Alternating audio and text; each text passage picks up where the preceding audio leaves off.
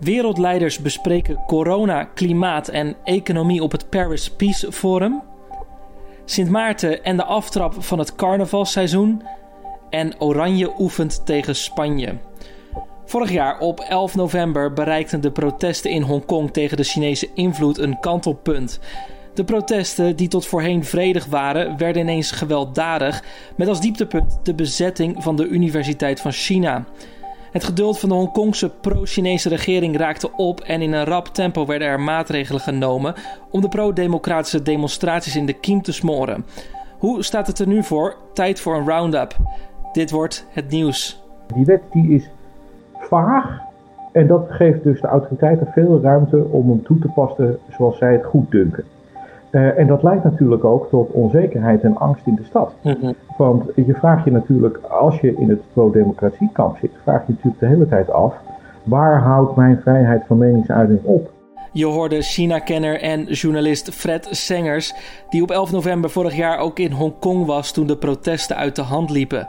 Met hem praat ik zo onder meer over hoe de toekomst er nu uit gaat zien eigenlijk voor de pro-democratische demonstranten. Maar eerst kort het belangrijkste nieuws van nu. Mijn naam is Dominique Schep en het is vandaag woensdag elf november. De democraat Joe Biden vindt het gênant dat Donald Trump zijn verlies bij de Amerikaanse presidentsverkiezingen weigert toe te geven. Dat zei hij dinsdag tijdens een toespraak in zijn woonplaats Wilmington. De Republikeinse senaatleider Mitch McConnell noemt de zorgen over Trumps verdachtmakingen ondertussen aanstellerij. Biden werd afgelopen weekend uitgeroepen tot de winnaar van de verkiezingen, maar Trump zegt dat er is gefraudeerd. Daar leverde hij tot nu toe nog geen bewijzen voor. Zijn team is momenteel rechtszaken aan het voorbereiden en tot die tijd weigert hij zijn nederlaag te erkennen. De politie heeft dinsdagavond een dertienjarige jongen aangehouden voor mogelijke betrokkenheid bij een steekpartij in Rotterdam. Daarbij raakte een veertienjarige jongen ernstig gewond.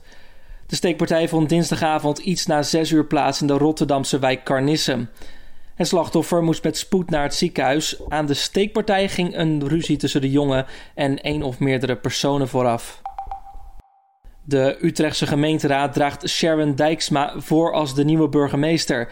Dat is dinsdagavond besloten na een raadsvergadering waarin werd gestemd over twee voorkeurskandidaten.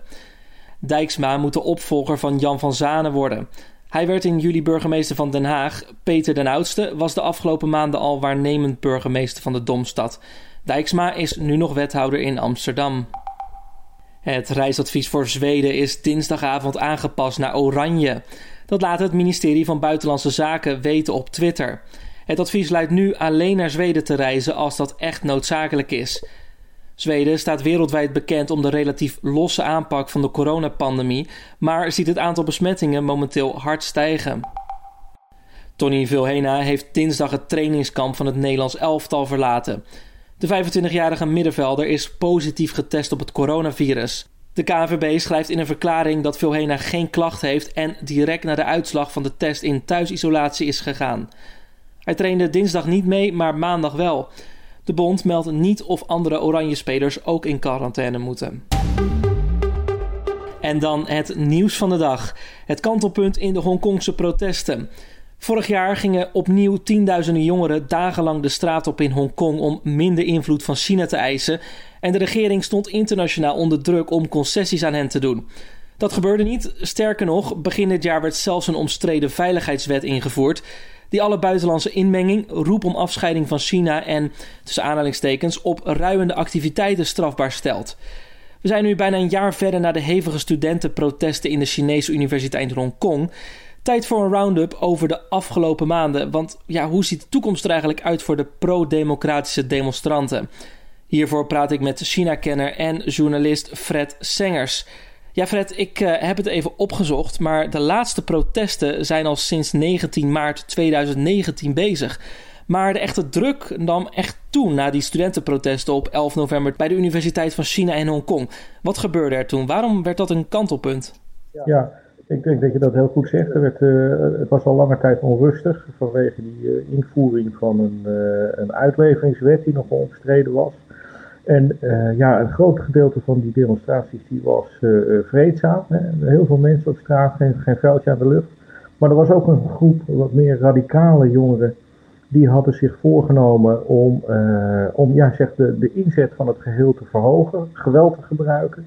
Dus dat was al een tijdje aan de gang, maar het, uh, het escaleerde eigenlijk begin november. Uh, als op vier november iets, uh, iets heel heftigs gebeurt, dan is er een tweeëntwintigjarige student, Chow Lok, en die valt van een parkeergarage als hij op de vlucht is voor de politie.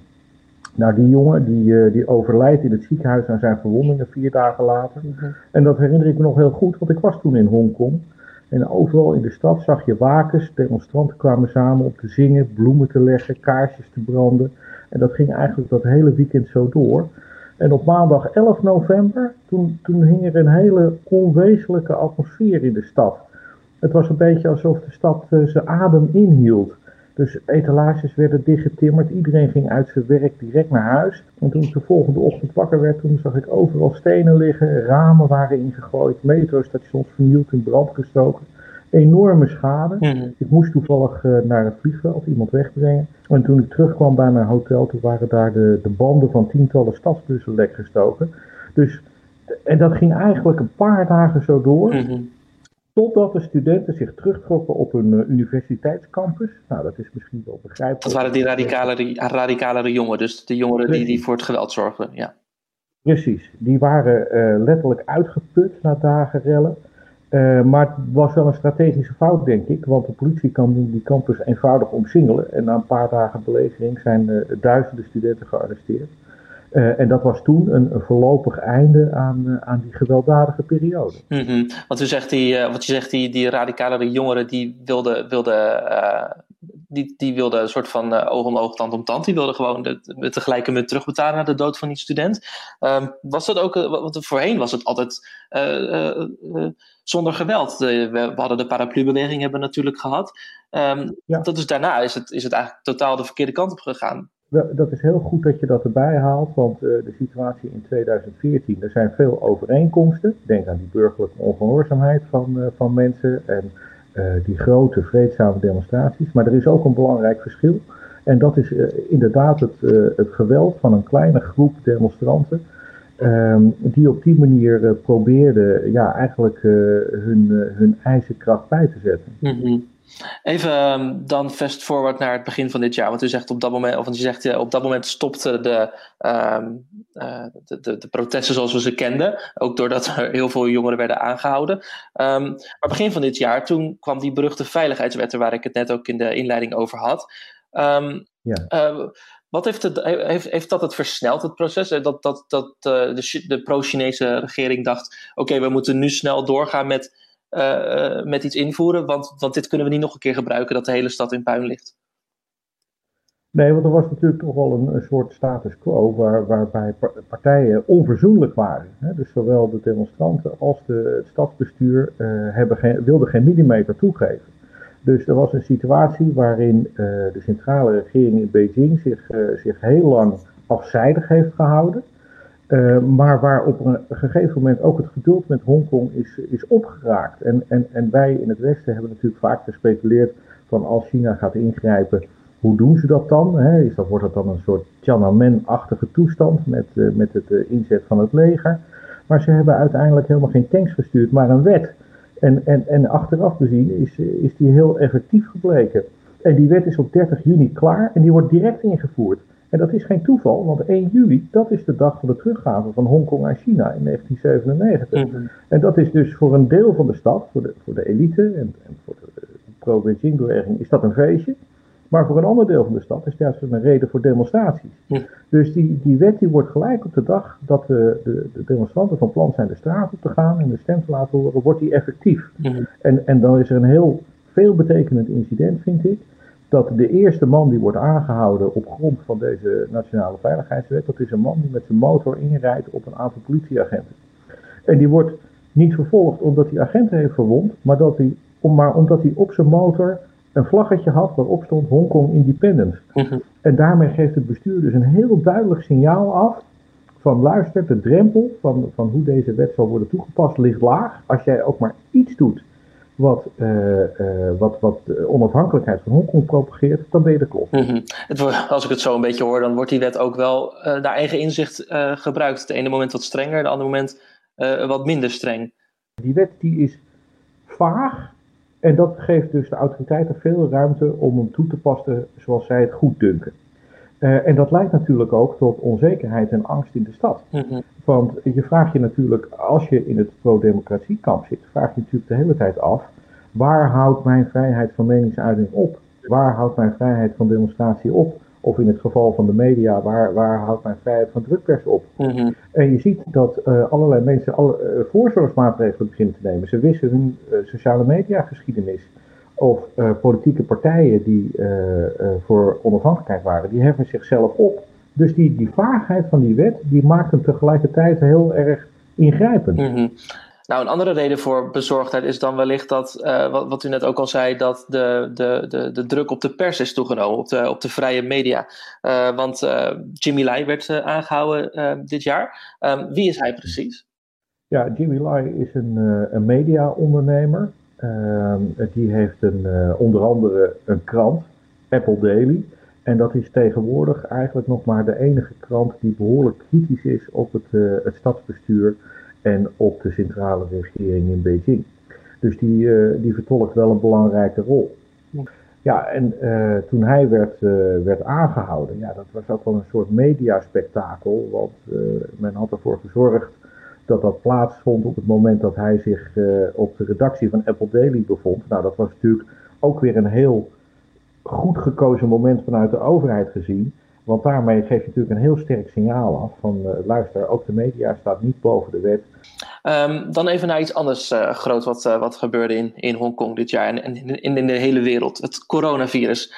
Um, door alle lockdownmaatregelen die werden ingevoerd, Uh, werden ook protesten verboden, uh, maar dan onder het mom van lockdown. Um, kun je wel zeggen dat uh, de pro-Chinese politici eigenlijk zo'n geluk bij een ongeluk hebben gekregen?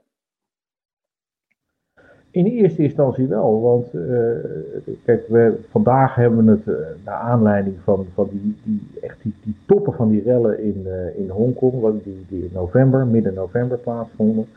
Uh, maar begin januari, ja, toen kregen we natuurlijk covid negentien en, en toen verbood de regering demonstraties en, en sowieso samenkomsten van, uh, van groepen mensen. En dat kwam uh, de lokale overheid natuurlijk heel goed uit.